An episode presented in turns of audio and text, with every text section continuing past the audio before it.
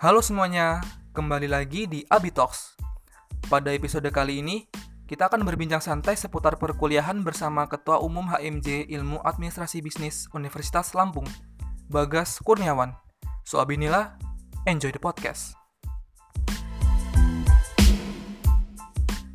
Halo semuanya, kembali lagi di Abitalks bersama gua Gaga Spana.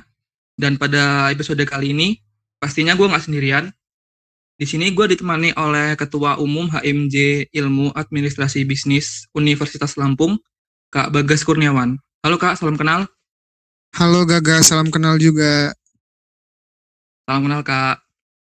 Jadi Kak Bagas ini adalah Ketua HMJ Ilmu Administrasi Bisnis periode 2021. Benar Kak? Ya, betul sekali. Gimana kabarnya Kak, sehat? Alhamdulillah untuk sekarang sehat aja sih guys. Alhamdulillah sehat ya Kak. Iya. Kak Bagas lagi ada kesibukan apa nih Kak? Masih fokus ke kuliah atau ada kesibukan lain di luar proses perkuliahan? Kalau untuk sekarang sih paling kesibukannya ya biasalah kuliah. Karena kuliah juga udah mulai kan, beberapa minggu ini udah proses perkuliahan udah mulai jalan. Terus mungkin ada tugas-tugas juga kan kuliah.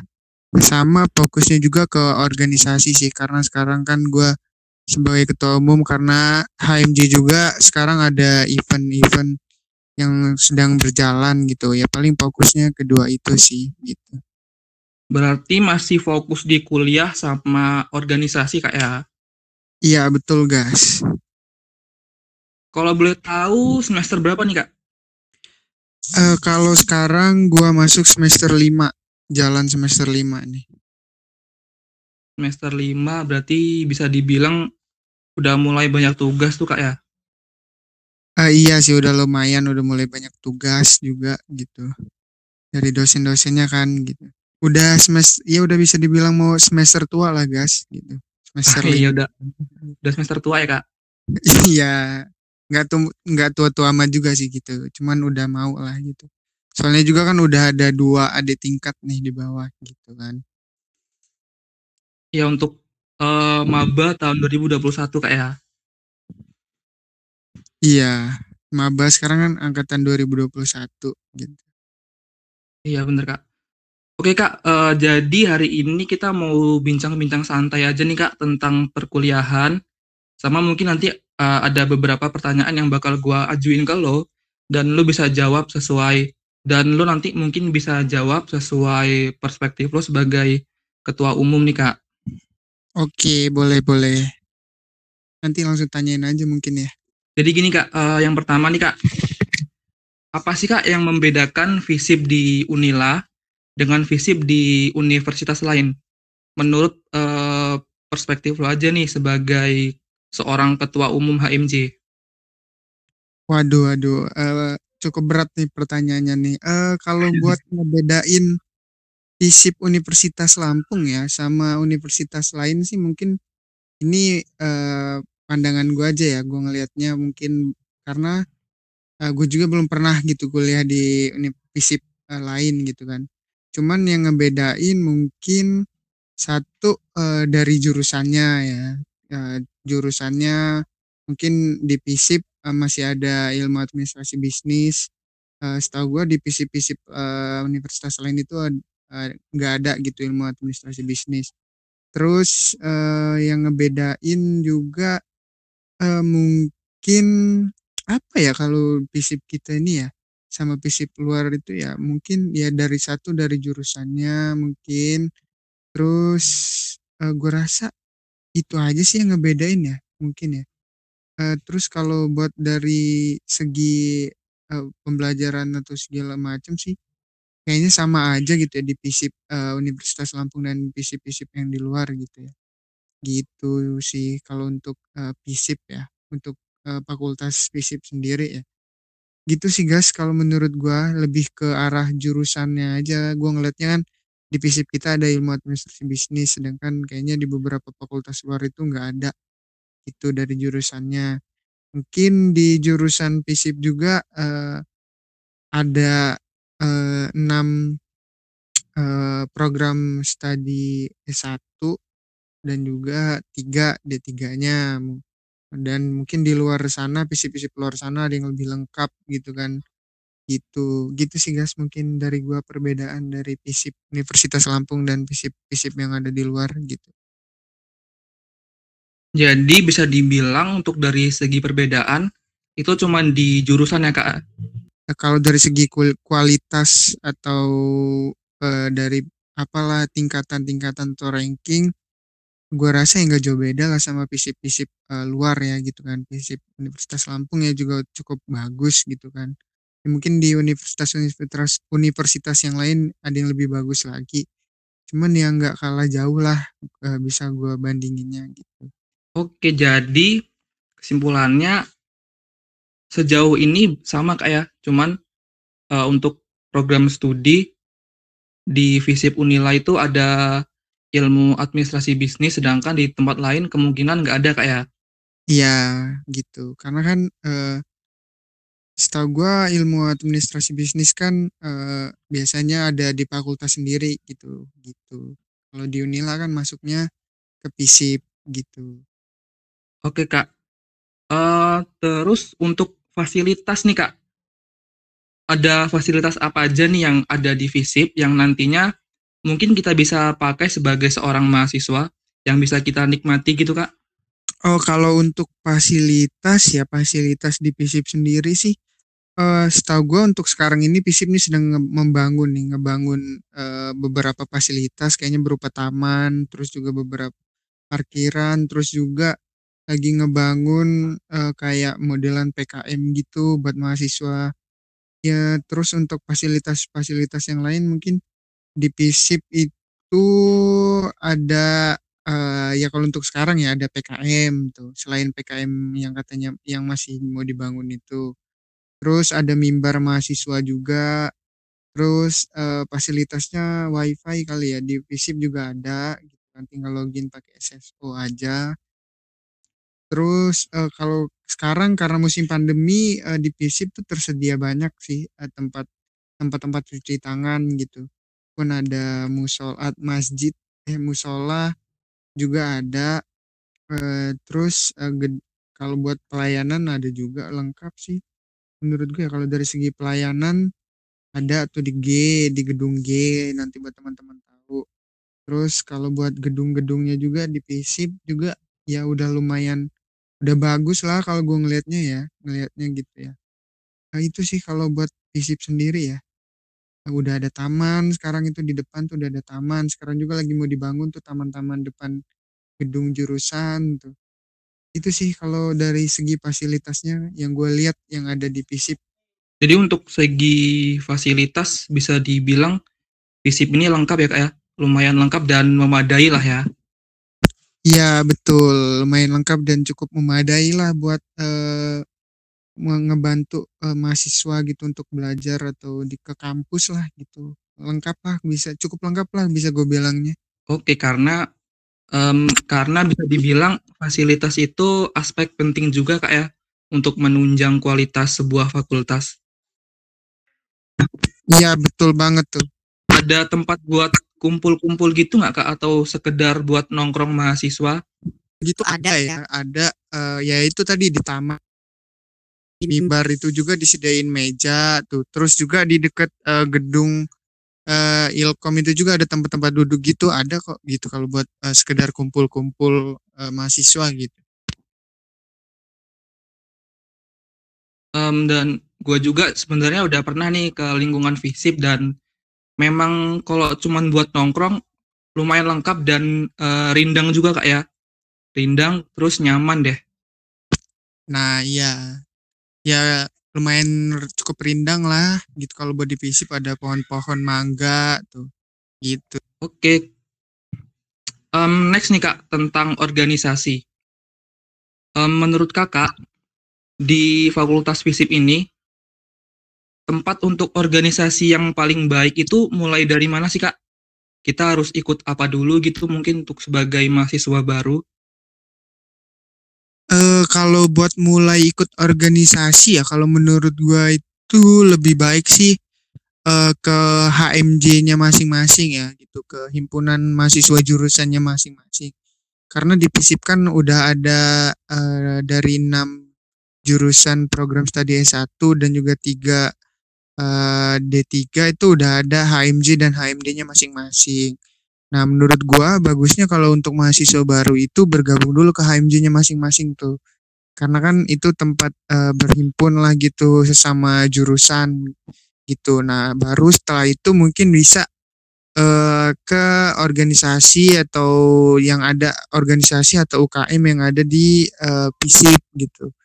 Nah, baru setelahnya mungkin ya mau ke universitas atau yang lain itu ya itu udah pilihan lah gitu. Karena menurut gue pun sebaiknya ya mulai dulu gitu kan dari HMJ masing-masing. Dari HMJ masing-masing itu kan bisa nanya nih sama kakak-kakak tingkatnya UKM apa yang bagus, enaknya masuk UKM apa, enaknya berorganisasi di mana, bagusnya gimana gitu.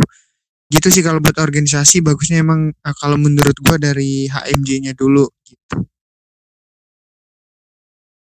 Jadi artinya kita nih sebagai mahasiswa baru disarankan untuk pertama kita ikut HMJ dulu di tingkat fakultas, kemudian boleh tuh Kak ya mencoba untuk ke tingkat yang lebih tinggi, mungkin ke UKM atau ke tingkat universitas.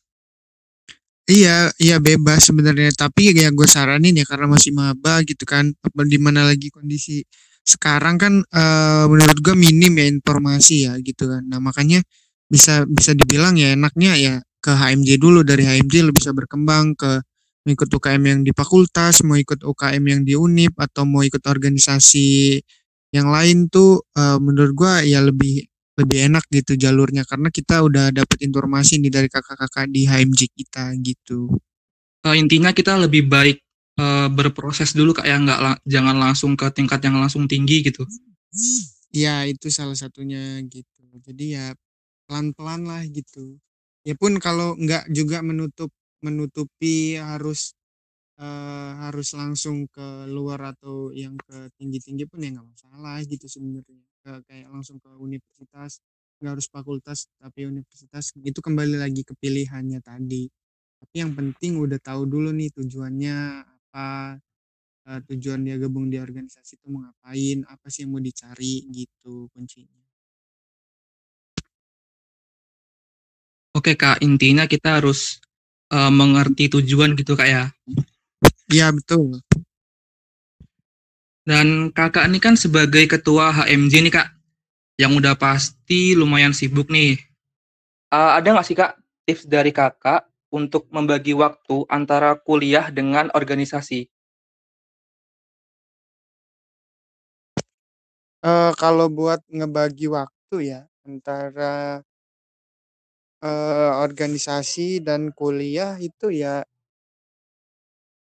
gampang-gampang susah sih sebenarnya. Cuman kembali lagi ke kitanya, ke cara kita manage waktunya gitu, cara kita ngatur waktunya. Yang penting sih menurut gue ya pinter-pinter kita memanfaatkan waktu luang lah gitu ya. Karena kan ya walaupun kita ada organisasi dan juga kuliah pun kita nggak mungkin ada sibuk, nggak ada waktu luang gitu kan. Pasti ada lah gitu waktu-waktu luang atau waktu-waktu kosong. Nah, itu bisa kita manfaatin nih untuk ngerjain tugas kuliah gitu. Pun mungkin bisa dibikin juga skala prioritasnya gitu. Dimana bikin timeline atau tugas-tugas yang mendesak dulu yang mana gitu, yang harus segera diselesaikan dulu yang mana gitu. Apakah itu ya organisasi dulu atau kuliah dulu gitu. Itu kan bisa kita ngeliat tuh. Misal kuliah waktu dikasih tugasnya hari ini gitu, dikumpulnya 2 hari ke depan gitu, bisa aja lo langsung kerjain gitu kan, enak gitu kan. Jadi lo ada sisa waktu yang luang buat berorganisasi, ataupun misalkan lo lagi ada kegiatan organisasi nih, terus tugasnya dikumpul masih lama, tempo yang masih lama gitu kan jaraknya. Nah, lo bisa nyelesain dulu tugas organisasi lo baru kerjain tugasnya. Yang penting pinter-pinter aja ngatur waktu, yang mana dulu yang bisa diselesain. Nah, gimana Kak? Misal ada yang nanya nih, gimana Kak cara milih yang harus diselesain dulu? Nah, bikin skala prioritas gitu. Kira-kira yang mendesak dan harus segera diselesaikan yang mana dulu nih? Itu sih kalau untuk cara bagi waktunya antara organisasi dan juga kuliah gitu ya, karena dua-duanya ya sama-sama penting gitu, tapi antara organisasi dan perkuliahan itu lu juga harus bikin skala prioritasnya juga.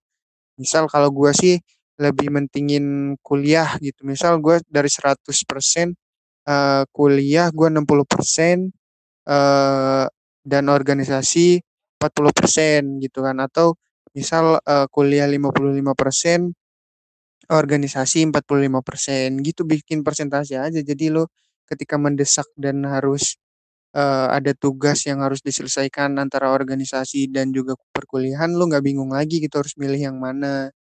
Itu sih kalau gue yang ngelihatnya. Pun selama ini nggak ada yang ngehalangin gue untuk aktif berorganisasi dan juga nyelesain tugas-tugas gue di kuliah kok gitu.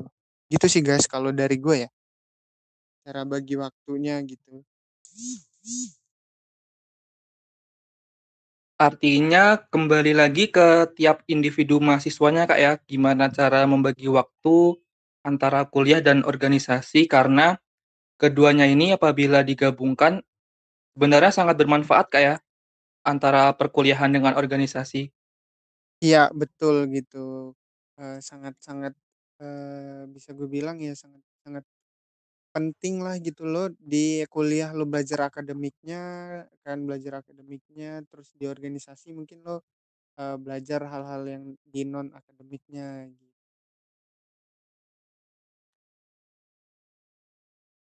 Oke Kak, sangat berguna nih tipsnya buat para mahasiswa baru yang mungkin masih dilema antara ingin fokus ke perkuliahan atau ke organisasi, karena sebenarnya keduanya ini juga bermanfaat bagi para mahasiswa buat mengasah skill juga Kak ya. Selanjutnya nih Kak, suka duka apa yang Kakak alami berkuliah di Fakultas FISIP khususnya di jurusan Administrasi Bisnis? Suka duka, kalau bahas suka duka sih lebih menurut gue lebih banyak sukanya ya, karena ya dulu awal-awal gue masih maba tuh gue masih ngerasain tuh namanya kuliah offline kan, ya masih bisa lah menikmati fasilitas yang ada di FISIP dan juga di Universitas Lampung dan juga di jurusan gitu kan. Itu sih lebih kesukanya mungkin ya. Kalau untuk dukanya sih apa ya, kalau buat mungkin kalau ngurus-ngurus berkas gitu, mengurus-ngurus birokrasi atau bikin surat-surat keterangan itu memang cukup bukan cukup sulit ya, cukup panjang gitu alurnya gitu. Kayak lu kalau mau bikin surat keterangan aktif itu ya lu harus nunggu 2 sampai 3 hari dulu. Nah, itu sih lebih kedukanya di situ. Kalau sukanya apa ya, kuliah di ini FISIP nih enggak susah-susah amat sih menurut gue ya. Lu tinggal, apalagi di bisnis ya, lu tinggal datang kuliah, ngerjain tugas, UTS, UAS, udah itu udah gitu. Pun dari kebijakan-kebijakan FISIP-nya juga nggak ada yang menyulitkan gitu ya. Oh mungkin dukanya lagi adalah apa ya? Oh di FISIP tuh nggak ada kantin satu doang tuh, itu dukanya ya. Kalau zaman gue maba dulu ya, kalau sekarang kan lo orang gak ngerasain juga, gak ada kantin juga gak masalah, kuliah dari rumah. Tapi duka yang gue rasain dulu ketika gue masih kuliah offline, di FISIP tuh kalau nyari kantin susah tuh, cuman ada satu kantin itu doang tuh, cuman ada satu tuh deket jurusan kita. Itu sih kalau buat suka dukanya ya, cuman ya lebih banyak kesukanya sih menurut gue gitu. Kayak ya gampang aja lo kuliah di FISIP dan di Universitas Lampung, dan juga di jurusan bisnis ya. Kayak ya emang ya beberapa kali ya adalah tugas yang emang susah atau yang gak ngerti atau gimana, atau ya sulit lah kita ngerjainnya gitu, cuman ya selesai juga kok alhamdulillahnya, ya ada aja jalannya gitu. Pun kalau di jurusan kita pun dosen-dosennya juga enak gitu, nyari nilainya juga gampang ya. Yang penting ya itu tadi kuncinya, lo kuliah, dengerin, kalau ada kesempatan bertanya, kalau ada kesempatan jawab ya jawab, kalau ada tugas kerjain, UTS, UAS, udah bisa gue bilang nilai lo aman. Pun kalau lo kalau di jurusan ada yang bingung itu lo kalau gue dulu banyak kayak bisa nanya enak gitu, nanya sama kakak-kakak tingkatnya itu gitu, kak ini gimana ya, gue ada permasalahan ini, oh gini deh, dia kayak diarahin gitu sama kakak-kakaknya kalau dari jurusan gitu sih kalau suka dukanya ya. Tapi cuman menurut gue lebih banyak sukanya sih. Oke, jadi bisa dibilang kuliah di FISIP ini lebih banyak sukanya kak ya dibandingkan dengan dukanya. Iya betul banget tuh guys, ya lebih banyak kesukanya menurut gue, walaupun ada lah dukanya beberapa gitu. Cuman menurut gue ya lebih ke sisi sukanya yang lebih banyak gitu. Oke, next nih kak. Kita lanjut ke pertanyaan seputar jurusan nih kak, biar lebih spesifik gitu pertanyaannya. Oke, boleh. Apa tuh pertanyaannya nih? Yang pertama nih kak, apakah jurusan administrasi bisnis ini hanya diperuntukkan untuk mahasiswa yang ingin menjadi seorang pebisnis kak? Kalau menurut gua ya jurusan kita itu administrasi bisnis itu yang nggak harus diperuntukkan untuk orang-orang yang pengen jadi pebisnis ya ketika keluarnya nanti ya. Cuman ya mayoritas emang banyak yang masuk ilmu administrasi bisnis Unila ini ya pengennya nanti keluar jadi pengusaha, jadi pebisnis yang sukses lah cita-citanya. Cuman kalau setelah lulus pun mau kerja di sektor yang lain gitu kayak sektor perbankan atau sektor yang lain pun tuh bisa banget gitu jurusan kita, karena jurusan kita ini bisa dibilang kalau untuk prospek kerjanya cukup general gitu, bisa masuk kemana aja sih. Itu sih yang gue tahu ya kalau terkait jurusan kita tuh yang nggak harus mayoritasnya nanti keluar jadi pebisnis gitu, tapi bisa lah masuk ke sektor-sektor yang lain gitu. Bener banget tuh kak, karena menurut gue juga untuk jurusan administrasi bisnis ini bisa dibilang fleksibel ya kak untuk prospek kerjanya. Iya betul banget tuh, fleksibel banget tuh, bisa kemana aja gitu.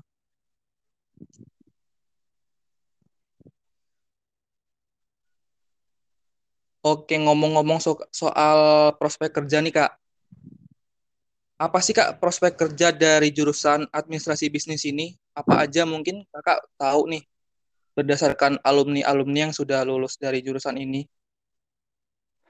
Kalau untuk prospek kerja ya, untuk prospek kerja kita yang pertama ya pasti karena tadi kan jurusan kita ilmu administrasi bisnis ya emang banyaknya emang pebisnis gitu kan. Prospek kerjanya pasti jadi pebisnis atau pengusaha.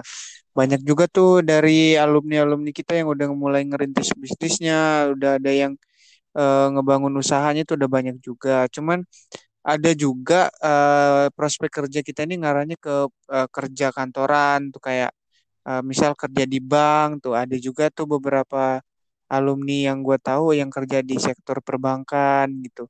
Terus ada juga yang kerja di sektor BUMN tuh ada juga. Terus untuk tenaga pendidikan juga ada tuh kayak jadi dosen tuh dari jurusan kita juga ada juga gitu. Jadi untuk sebenarnya kalau untuk prospek kerja itu bisa masuk ke semua sektor sih kalau jurusan kita ya gitu, mau dari pebisnis itu sendiri atau kerja di perusahaan BUMN atau kerja di perbankan atau bahkan jadi tenaga pendidik juga udah ada juga gitu untuk prospek kerjanya gitu sih. Kalau untuk prospek kerja bisa gue bilang luas lah, banyak gitu yang bisa kita masukin gitu. Jadi jurusan ini sebenarnya pilihan yang tepat nih kak ya buat mahasiswa. Bisa gue bilang ya tepat lah gitu buat orang-orang yang banyak cita-cita gitu kan. Yang misal dia pengen jadi pebisnis atau mau kerja jadi di perbankan atau dia mau jadi dosen tuh emang pasti menurut gue ya untuk masuk ke jurusan administrasi bisnis gitu. Oke kak, sekarang ke proses perkuliahan nih kak. Tadi kan sempat disinggung juga sama kak Bagas. Mungkin sekarang bisa dibahas lagi nih kak. Proses perkuliahan di jurusan ini tuh rumit atau enggak sih kak? Oke, tadi sama sih yang gak jauh beda sama yang gue sampaikan di awal tadi. Sebenarnya kalau buat kuliah di jurusan ilmu administrasi bisnis ini nggak, yang gue bisa gue bilang nggak rumit ya. Lebih ke ya nggak juga menganggap remeh atau memudahkan juga nggak juga ya. Cuman ya standar lah menurut gue ya, bisa istilahnya masih bisa kita jalanin gitu, walaupun ada sedikitnya hambatan masih bisa kita lewatin lah gitu. Yang enggak yang rumit-rumit banget yang bikin kita susah buat kuliah itu juga kan enggak, yang kayak misal kayak bikin kita sampai nyerah buat enggak ngelanjutin kuliah juga enggak sih menurutku ya. Lancar-lancar aja, yang penting sama sih yang poinnya yang gue sampein di awal tadi, yang penting lu kuliah, lo nyimak materinya, kalau ada pertanyaan ya bertanya, kalau dosennya nanya dijawab, terus kalau ada tugas tuh dikerjain, terus ada UTS UAS ya ikut, terus absensi tuh jangan sampai minimal, maksimal lo jangan bolos 3 kali. Udah, menurut gua ya kuliah lo kalau lo ngikutin yang gue bilang tadi ya bakal lancar-lancar aja gitu ya. Mungkin ya paling parah sih ya jangan sampai ngulang gitu, jangan sampai ada mata kuliah yang ngulang gitu, itu aja. Untuk hal-hal yang lain tuh yang nggak ada yang bikin rumit-rumit amat ya kalau buat dari segi perkuliahan ya. Mana kita juga kan sekarang sistemnya kuliah online juga gitu, jadi ya lebih mudah sih menurut gue ya gitu. Tinggal kembali lagi ke lo-nya aja yang nganggep semua ini kayak rumit atau enggak gitu. Kalau lo nganggapnya dikit-dikit lo nganggapnya rumit ya bisa jadi ya itu ntar kebawa juga gitu kehidupan lo. Kalau lo mandangnya rumit ya nanti ujung-ujungnya jadi rumit juga. Pokoknya pesan gue sih ya santai aja gitu, ikutin aja alurnya gitu. Yang penting ya jangan juga aneh-aneh juga gitu. Gitu sih biar gak rumit nantinya gitu. Artinya balik lagi ke individu mahasiswa masing-masing nih Kak ya, gimana mereka menjalani proses perkuliahan mereka. Bener nggak Kak? Iya betul banget tuh, karena kan ya kembali lagi ke diri lo gitu. Pengen kayak ngelihat suatu apa ya permasalahan atau suatu hal yang sedang lo hadapin gitu kan. Ini kalau lo dari awal ngucuk-ngucuk, waduh ini rumit banget nih, gue nggak bisa nih, ya udah. Menurut gue ya lo ya bakal rumit gitu, bakal susah ngejalaninnya. Cuman kalau lo santai, kalem gitu. Ada masalah lo cari solusinya pelan-pelan, ada tugas yang sulit lo nyari jawaban atau minta bantuan ke teman-teman gitu. Gimana sih ini cara ngerjainnya? Gue yakin sih, gue jamin ya bakal aman-aman aja gitu. Kembali lagi ke elonya gitu dalam ngelihat permasalahan itu tadi gitu.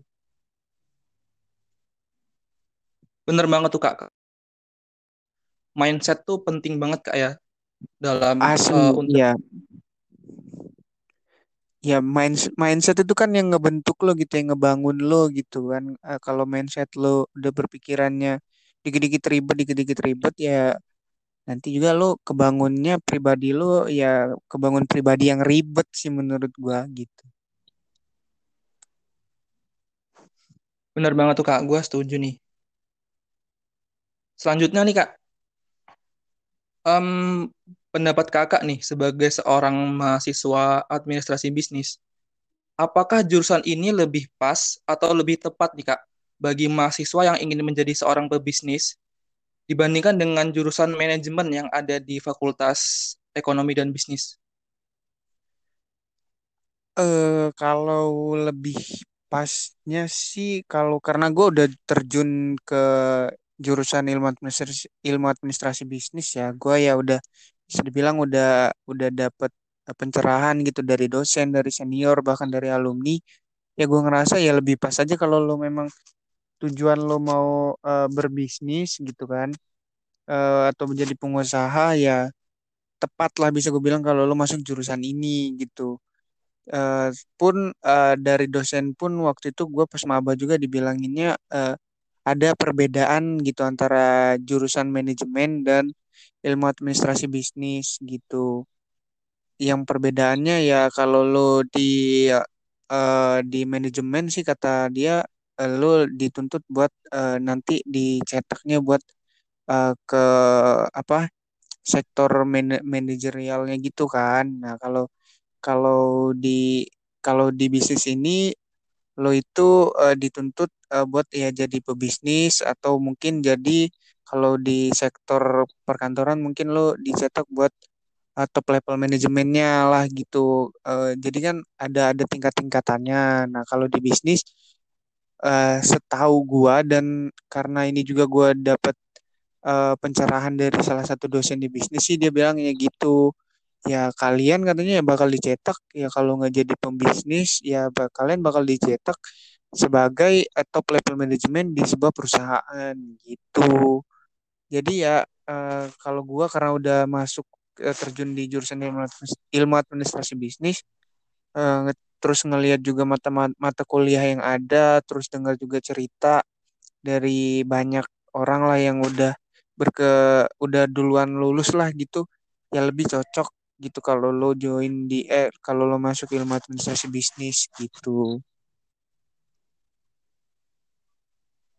Jadi bagi mahasiswa yang kedepannya nih pengen jadi seorang pengusaha, tepat kayak apabila mereka memilih jurusan administrasi bisnis ini?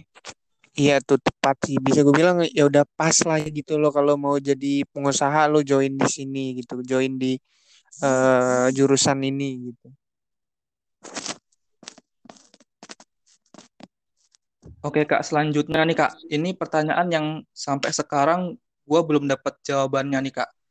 Kenapa jurusan administrasi bisnis ini ada di Fakultas Sosial Politik Kak, bukan di Fakultas Ekonomi Manajemen?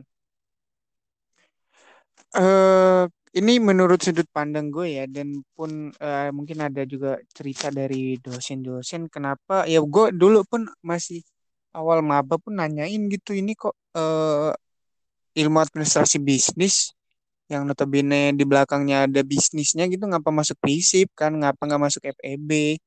Nah setelah berjalannya waktu pun gue pelan-pelan nemuin jawabannya pun, kenapa kenapa jurusan kita ini masuk fakultas FISIP pun ya karena bisnis itu sangat erat gitu dengan kehidupan sosial ya kan. Karena lo nanti kalau lo mau terjun di bisnis ya lo juga harus siap terjun di dunia sosial, di kehidupan sosial gitu kan. Pun lo juga bakal belajar yang namanya politik, bisnis itu juga pasti ngomongin soal politik gitu kan. Nah itu yang mungkin jadi alasannya kenapa bisnis itu, ilmu administrasi bisnis itu ditempatinnya di fakultas FISIP gitu. Pun gue juga sempat bertanya-tanya tuh kenapa ya bisnis ini nggak bikin fakultas sendiri gitu kan. Kalau di universitas luar itu kan dia masuknya ke fakultas ilmu administrasi atau PA gitu. Ya pun yang nggak salah juga sebenarnya kalau kita masuk di FISIP gitu ya, karena dua hal itu tadi. Lo di bisnis pasti bakal berkecimpung di dunia sosial, dan juga lo pasti bakal mempelajari politik gitu, karena bisnisnya pasti ngebahas tentang dua itu kan gitu. Karena sosial lo sebagai target pasarnya, dan politik lo sebagai caranya gitu biar lo bisa ngejangkau sosial itu. Kalau menurut pandangan gue sih gitu. Jadi kenapa nggak di FEB pun, kenapa lebih ke FISIP, karena dua alasan itu sih menurut gue gitu. Bener banget tuh Kak, ini poin penting ya Kak ya, artinya bisnis itu sangat berkaitan erat dengan kehidupan sosial dan begitupun berkaitan dengan sektor politik. Benar nggak tuh Kak? Oh iya benar banget tuh. Karena dua hal itu sangat penting gitu buat bisnis menurut gue ya. Nggak bisa dipungkiri lah kalau kita tuh pasti bakal terjun gitu di dunia itu juga gitu buat kebaikan bisnis kita juga, buat perkembangan bisnis kita juga gitu. Oke, selanjutnya gue mau tanya tentang tips nih Kak. Hal apa aja Kak yang boleh dan tidak boleh kita lakukan sebagai seorang mahasiswa baru di jurusan administrasi bisnis? Mungkin Kakak ada tips-tips tertentu gitu? Menarik nih pertanyaan nih. Hal yang boleh dan tidak boleh ya yang dilakukan sebagai seorang maba ya. Kalau yang boleh itu, sebenarnya menurut gua maba itu boleh sangat dibolehkan untuk mencoba hal-hal yang baru gitu. Sangat dibolehkan untuk bertanya misalkan, terus nyari informasi kemanapun itu sangat-sangat dibolehkan gitu. Mencoba hal-hal yang baru lah yang nggak pernah dia alamin ketika, atau misalkan dia SMA punya keterbatasan tuh untuk menggali suatu hal atau nggak ada tempatnya buat mencari informasi tertentu. Nah, lu sekarang kalau udah masuk kampus tuh udah boleh gitu, udah boleh buat buat istilahnya lu boleh lah buat ngapain aja gitu. Pun dulu waktu gua masih maba pun ada salah satu dosen gua bilang, ya kalian kalau udah jadi mahasiswa ya bisa dibilang bebas gitu bahasannya. Kalian mau bahas apa aja tuh sebenarnya udah bebas. Kalian tuh kalau bahas suatu hal di kampus itu kalian tuh dapat perlindungan gitu, dapat perlindungan dari kampusnya gitu, atau mau bahas hal-hal yang sensitif atau bagaimanapun katanya kalau dibahas di kampus itu ya bebas. Itu dulu ya ketika di kampus gue dapat tuh dari salah satu dosen tuh. Itu kata dia, jadi lu sangat dibebaskan gitu untuk ya lebih mengekspresikan diri lo gitu sebagai mahasiswa. Lu boleh ngapain aja sebenarnya. Yang tidak boleh sebenarnya lo ya karena kembali lagi lo karena udah ngerasa dibebasin, lo terus bebas ngelakuin apa aja yang bersifat negatif ke diri lo dan lingkungan lo. Nah itu yang tidak boleh sebenarnya gitu, yang merugikan lo dan orang lain ya pastinya nggak boleh lah itu kalau buat maba ya. Terus buat maba sih apa yang tidak boleh ya? Lebih banyak kebolehnya sebenarnya. Yang tidak bolehnya mungkin lo tidak melakukan apa-apa tuh, tidak boleh tuh. Lo udah ada kesempatan yang luas tapi lo nggak ngapa-ngapain ya percuma juga gitu. Gitu sih dari gua. Artinya kebebasan yang diberikan kepada mahasiswa harus kita manfaatkan kayak untuk hal-hal positif yang nantinya mungkin bisa menjadi pengembangan skill buat mahasiswa itu sendiri ya Kak? Iya gitu. Ya lo bebas lah mau ngapain aja gitu. Yang penting dampaknya positif buat diri lo dan lingkungan lo lah. Dan orang lain lah. Itu sangat-sangat dibolehkan gitu. Gitu buat lo ngembangin kemampuan buat masa depan lo juga gitu kan. Gitu. Oke bener banget tuh Kak. Selanjutnya pertanyaan terakhir nih Kak, ini pertanyaan yang paling penting nih seputar jurusan. Terutama untuk para mahasiswa baru nih. Ini Kak, tips untuk dapatkan IPK yang besar Kak. Kakak sendiri mungkin sebagai mahasiswa semester 5 nih, mungkin ada tips nih gimana kita biar dapat IPK besar dan mempertahankan hal tersebut. Kalau gue sih nggak ada tips-tips tertentu ya. Yang penting ya kayak gue tadi tuh, kalau gue mas standar aja. Yang penting lo kuliah, lo kalau ada sesi diskusi sama dosen nanya-nanya, misal dosen bertanya lo jawab, ada tugas kerjain, UTS, UAS dateng, absensi jangan lebih 3 kali. Itu standarnya gue ya dapat IPK ya yang nggak kecil-kecil amat dan juga nggak gede-gede amat gitu. Cuman gue tuh sempat juga merhatiin gitu teman-teman gue yang dapat IPK gede itu dia orang tuh ngapain aja, apa sih yang beda dari yang gue lakuin sama yang dia orang lakuin. Ya gue liatnya sih ya pengorbanan dia orang lebih gede gitu ya, porsi main dia orang sama porsi main gue beda gitu. Dia orang yang lebih fokus ke kuliah, misal kalau ngerjain tugas itu yang gak asal-asal jadi semaksimal mungkin. Terus juga aktif tuh di kelas, sering nanya, sering juga jawab pertanyaan dari dosen. Terus nilai UTS UAS-nya juga ya bagus gitu. Nah itu sih tips-tips buat lo dapat IPK gede tuh, itu konsisten aja lo terus di kuliahan gitu. Di materi-materi kuliah lo ulang lagi misalnya atau lo pelajarin lagi. Itu sih kalau gue ngelihatnya ya dari teman-teman gue gitu yang dapat IPK-nya gede gitu. Gitu. Jadi ya dorang benar-benar bisa dibilang fokuslah ke kuliahnya gitu. Itu sih kalau tips ya dapat IPK. Itu pun kalau tips dari gue ya standar aja tadi, yang penting lo kuliah segala macem. Tapi kalau lo mau dapat yang lebih lagi gitu, misal mendapat IPK 4 Kak, ya tadi konsisten gitu, lu fokus aja ke kuliah lu gitu. Gitu sih kalau tips gue, dari gue ya. Ngelihat yang lain juga gitu.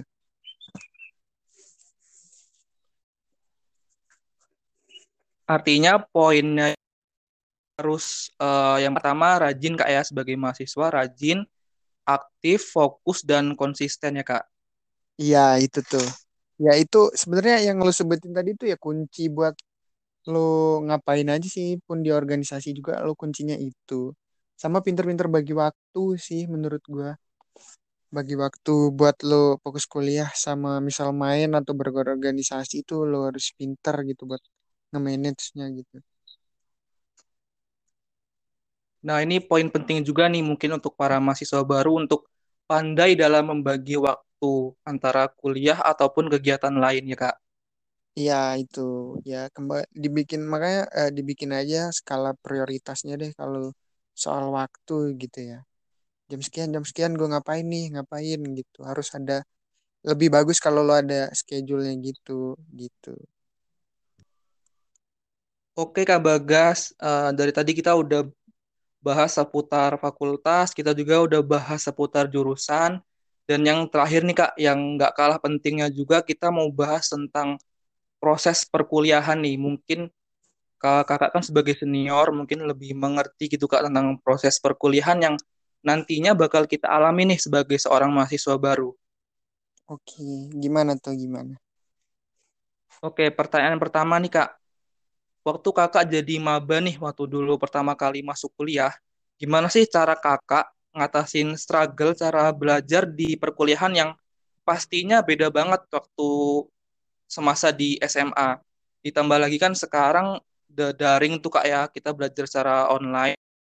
Mungkin kakak ada saran nih, gimana kita untuk lebih maksimal lah dalam menjalani perkuliahan, khususnya untuk para mahasiswa baru nih Kak. Gimana tuh Kak? Oke, kalau gue dulu waktu awal maba kan gue masih ngerasain ya kuliah luring lah atau kuliah offline gitu kan. Ya gue ngerasain banget tuh perbedaannya antara pas lu zaman SMA dan lu zaman kuliah gitu ya. Kalau zaman SMA kan lu masuk jam 7, pulang jam setengah 4 gitu kan. Gitu terus dari Senin sampai Jumat gitu kan. Terus Sabtunya libur. Kalau di kuliah ini kan jadwal itu beda-beda gitu. Misal lo masuk pagi hari ini, terus siangnya kosong, terus sorenya masuk. Terus besoknya lo masuk jam 10, terus siangnya paginya kosong ya kan. Terus jadwal besoknya lagi beda lagi. Nah, gue dulu tuh sempet kayak gimana ya, kayak susah gitu nentuin kayak masuknya atau masuk misalkan nggak teratur tuh kan masuknya hari ini masuk jam segini besok masuknya beda lagi. Nah gue sempat kesulitan tuh buat ngikutin itu pas awal-awal gitu kan karena kan beda banget tuh di SMA lo datang aja jam pagi ya pulangnya sore tiap hari. Nah ini gue harus pintar-pintar nge-manage waktu gue gitu. Berarti jam sekian gue ada kuliah, berarti ya gue harus bangun dan mandi dan segala macam berangkat gitu kan. Nah terus waktu kosong ini gue mau ngapain gitu, maksud gue ya ketika lo kuliah pagi selesai jam 9 terus lo ada kelas lagi jam 12, nah sisa waktu ini lo mau ngapain gitu. Nah itu gue dulu sempet bingung tuh, gue mau ngapain anjir kan, gue mau masa mau balik gitu kan. Nah itu memanfaatkan waktu-waktu kosong itu waktu itu yang gue sempat kebingungan gitu. Cuman ya berangsur-angsur sih ya udah mulai terbiasa gitu kan. Gitu kalau zaman gue maba dulu ya cara ngatasinnya ya pelan-pelan gitu, bikin schedule juga waktu kosong ini dimanfaatin enaknya buat apa? Kenapa buat organisasi atau buat lo ngerjain gitu kalau gue dulu gitu. Kalau misalkan lagi kosong dan teman yang ngajak main ya main gitu. Kalaupun misalnya kosong lagi ada tugas bareng-bareng ya kerjain tugas bareng teman-teman gitu kan, nanya gitu. Gitu sih kalau buat struggle-nya pas maba ya. Terus ya kalau buat maba sekarang kan online ya gitu kan. Ya mungkin nggak kaget-kaget amat juga karena pas SMA udah ngerasain juga online itu gimana. Cuman ya sama aja menurut gue jadwal.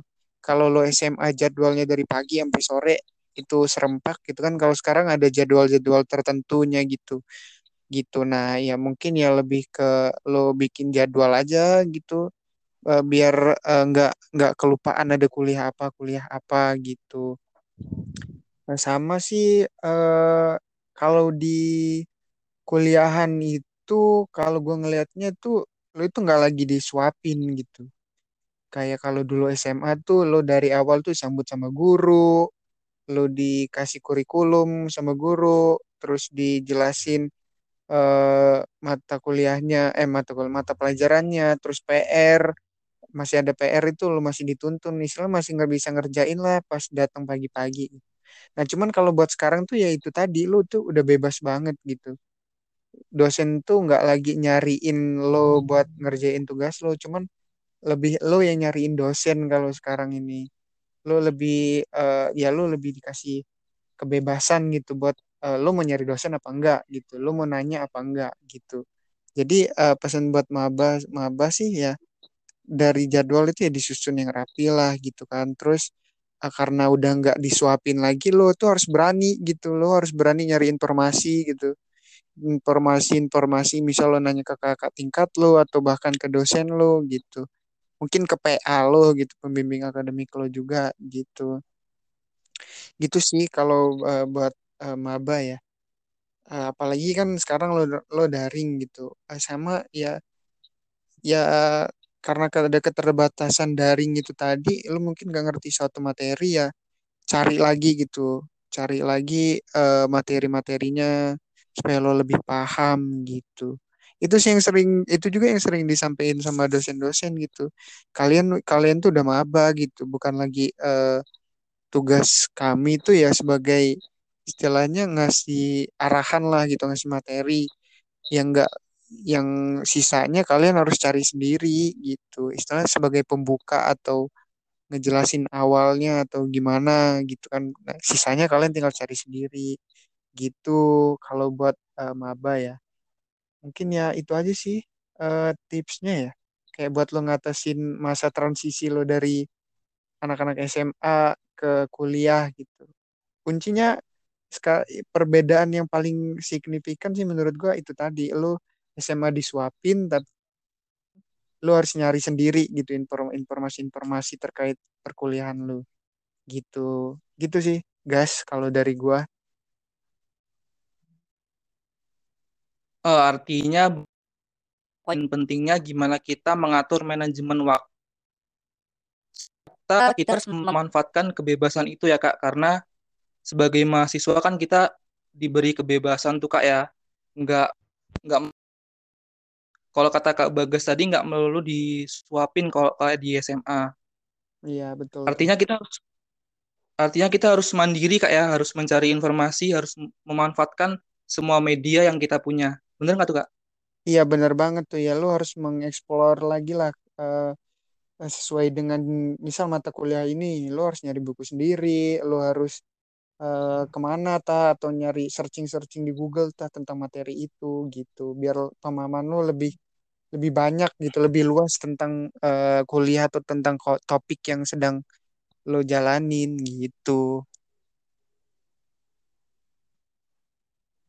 Oke, ini tipsnya sangat bermanfaat nih Kak ya buat para maba agar lebih teratur dalam menjalankan proses perkuliahan yang sekarang masih dibilang secara daring tuh agak lebih sulit ya Kak. Iya tuh betul banget tuh.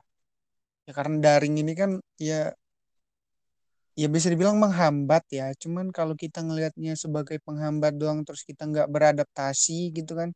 Cara ngatasinya gimana nih? Ya lo udah tahu ya kuliah ini daring gitu kan, istilahnya susah gitu. Kak buat daring. Kayaknya gue nggak bakal dapet apa-apa gitu. Cuman lo nggak cari solusinya gitu, kayak gue harus ngapain ya supaya ini nggak sia-sia, supaya walaupun daring gue tetap dapat ilmunya, dapat poinnya gitu kan yang berguna buat gue nanti gitu. Gue harus apa nih ya, kembali lagi ke inisiatif lo mau atau enggak buat nyari informasi itu gitu, membuat nyari topik yang sedang lo bahas, yang sedang dosen bahas, atau nyari buat sekedar muasin pertanyaan-pertanyaan yang ada di otak lo gitu. Kembali lagi ke lo-nya gitu. Kalau nya pribadi dari awal lo mau kuliah nih, ya pasti udah tahu kan, pasti masih daring. Cuman ketika lo memutuskan untuk kuliah, lo nih apa gitu yang mau dicari gitu. Apa sih yang mau gue cari gitu. Nah, dari situ mungkin bisa kebangun tuh. Ya gue mau ngembangin skill ini, skill itu. Gue mengerti soal ini, soal itu. Nah, itu lo bisa kebangun sendiri tuh dengan pola pikir lo itu. Dengan inisiatif lo ya kayak kata gue tadi. Lo nggak lagi disuapin, tapi lo nyari sendiri yang bisa muasin keinginan atau pertanyaan-pertanyaan yang ada di otak lo gitu. Nah, ini poin penting juga. Artinya kita sebagai mahasiswa harus mau berubah dan beradaptasi ya, Kak. Iya. Ya kita lihat ya. Ya, Kof. Oke, Kak, kita selanjutnya next ke pertanyaan terakhir nih, Kak. Oke, boleh. Apa tuh pertanyaannya? Ini juga poin penting nih. Seperti yang kita ketahui, Kak, ya, sistem perkuliahan saat ini kan masih dilaksanakan secara online, Kak, ya, atau daring. Dan yang ingin gua tanyakan nih, Kak, bagaimana sih, Kak, cara mengatur pola belajar kita agar tetap kondusif? Karena kan masih ada beberapa mahasiswa baru nih, Kak, yang belum tahu dan masih bingung terkait perkuliahan online. Mungkin Kakak ada tips juga? Kalau tips dari gue ini pun gue dapat dari dosen ya. Nah, sebenarnya lo itu kuliah tuh sama aja kayak offline atau luring gitu. Cara menghadapinya ya. Misal lo kalau dulu kuliah atau sekolah offline gitu kan, lo pasti bangun pagi, terus mandi, terus siap-siap, atau dandan yang rapi, pakai baju yang rapi, terus lo sarapan, segala macem. Nah, terus lo buat siap buat kuliah katanya. Nah, itu tuh sebenarnya biar ngebangun lo supaya terbiasa gitu dengan keadaan sekarang gitu. Misal kayak lo bangun pagi kan, berarti kan pikiran lo udah seger nih, udah siap gitu lo nerima mata kuliah gitu kan. Lo udah sarapan, lo udah siap gitu buat ikut mata kuliah gitu kan. Dengan lo berpakaian rapi, terus lo juga udah mandi segala macem, lo siap gitu buat on cam gitu. Istilahnya ya kalau dulu kita tatap muka di kelas, sekarang ya kita tatap muka ya lewat HP atau lewat laptop di room Zoom gitu kan. Nah, hal-hal kayak gitu tuh yang harusnya dibangun gitu. Jangan karena ini kuliah online, ya udah lo bangunnya pas udah mulai gitu. Terus lo join Zoom, terus lo matiin kameranya, ya udah dengerin. Ataupun lo lanjut tidur lagi gitu. Nah, kalau bisa sih jangan gitu. Karena pun ya kadang-kadang yang nggak munafik, gue juga kadang-kadang gitu. Cuman gue dapet ilmunya atau dapet pembelajarannya dari dosen gue, ya gitu ya lo bangun aja gitu, bangun subuh misal. Terus bangun subuh lo jangan tidur lagi, lo mandi, beberes, ya siap kuliah kayak kuliah offline aja gitu. Yang perlu disiapin gitu kan. Nah, terus kalau buat sistem kuliah kita kan ya ya tetap di Zoom ya kan, ada pertanyaan atau ada tugas ngirim di Classroom atau di V-class. Nah, ya kalau buat di Zoom sendiri ya pasti teman-teman udah bisa lah ya mengoperasikan Zoom gitu, sekedar ganti background atau share screen atau mute unmute, terus untuk on cam. Nah, itu hal-hal dasar lah ya udah bisa sih gue yakinnya ya buat teman-teman semua. Nah, mungkin kalau buat sistem kuliah yang lain misal kayak di V-class. Nah, teman-teman bisa kalau nggak ngerti cara login di V-class, bisa tanyain tuh ke kakak-kakaknya gitu. Gimana sih, Kak, cara login V-class ini, ngapain, cara absen di V-class, atau cara kumpul tugas di V-class, atau ngelihat tugas yang ada di V-class tuh gimana. Tanyain aja gitu. Pun itu nggak sulit-sulit amat gitu buat mengoperasikan V-class gitu. Nah, pun sama halnya dengan Classroom. Kalau Classroom juga kan ya sederhana banget gitu. Lo tinggal masuk roomnya, dikasih kode sama dosennya, tinggal join. Ya mungkin dosennya ngasih buat absen, terus buat pengumpulan tugas, atau ngasih tugas, atau ngasih bahan materi. Tinggal buka-buka aja menu-menunya gitu. Yang penting kalau buat di V-class sama Classroom itu lo jangan sampai salah input apa ya namanya ya, kode kelasnya gitulah, ada kayak kode kelasnya gitu. Misal lo rek A, ya dikasih kode kelasnya rek A, ya lo masukin kode kelasnya rek A, jangan lo salah masukin kelas rek B atau rek yang lain gitu, karena itu bakal berpengaruh gitu sama nilai lo. Itu tipsnya ya. Terus kalau buat siakadu itu juga jangan lupa sering-sering dicek gitu, karena dosen biasanya juga ngasih presensi di sana juga gitu, ngasih absen di sana juga. Di siakadu juga lo bisa mantau jadwal atau segala macam. Terus itu tips buat sistemnya ya, sistem perkuliahannya. Di awal tadi sistem lo ngejalanin kuliahnya gimana. Sama sih, apa lagi ya tipsnya ya. Ya kalau ada tugas ya dikerjain lah ya, standar lah kalau masih kuliah online gini ya. Oh paling lo jadwal nih penting banget nih. Walaupun kita online gini suka tabrak-tabrakan tuh antara dosen satu, dosen kedua, dan dosen ketiga misalkan. Nah ini nih peranan lo tuh harus ngebantu. Jam segini kita ada kuliah ini gitu. Gimana tabrakan nggak sama bapak ini? Kalau tabrakan didiskusiin tuh sama dosennya, sama teman-temannya, mau gimana, enaknya jam berapa yang kosong gitu. Kalau udah aman ya udah aman. Nah pun tugasnya lagi adalah setelah jadwal aman, nah lu juga jangan lupa gitu ngingetin dosen lo buat, Pak jam segini kita ada kuliah Pak gitu, jam segini kita ada kuliah. Nah minta link zoomnya gitu, Pak link zoomnya mana ya Pak buat kita kuliah nanti gitu. Nah itu tuh sering-sering aja ditanyain, misal Hamin 2 jam atau Hamin sehari sebelum kuliahnya, dikonfirmasi lebih lanjut ke dosennya. Gitu sih kalau buat kuliah online gini ya gitu.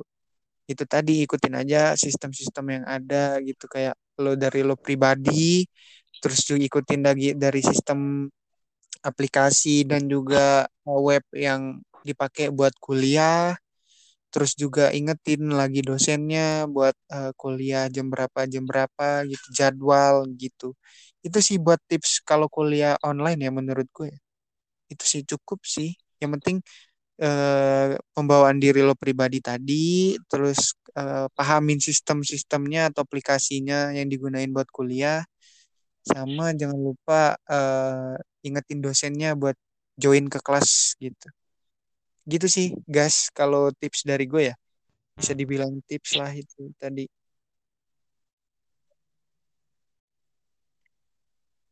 Ya pun misalkan nggak ngerti soal sistem-sistem perkuliahan ya ditanyain aja gitu ke teman-temannya yang ngerti, atau mungkin teman-temannya juga nggak ngerti, tanyain gitu ke kakak-kakaknya gitu, kakak-kakak tingkatnya gitu. Oke Kak, banyak banget nih tips-tips yang amat sangat berguna untuk para mahasiswa baru. Intinya kita harus tetap teliti dan pandai dalam mencari informasi ya Kak? Iya, itu.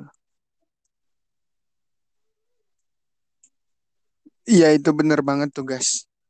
Penting lo ya harus teliti lah gitu, harus bener-bener mahamin gitu. Misal lu lihat jadwal lu hari ini kuliah apa gitu. Terus ya ingetin dosennya atau tanya ke ketua kelasnya kuliah atau enggak gitu.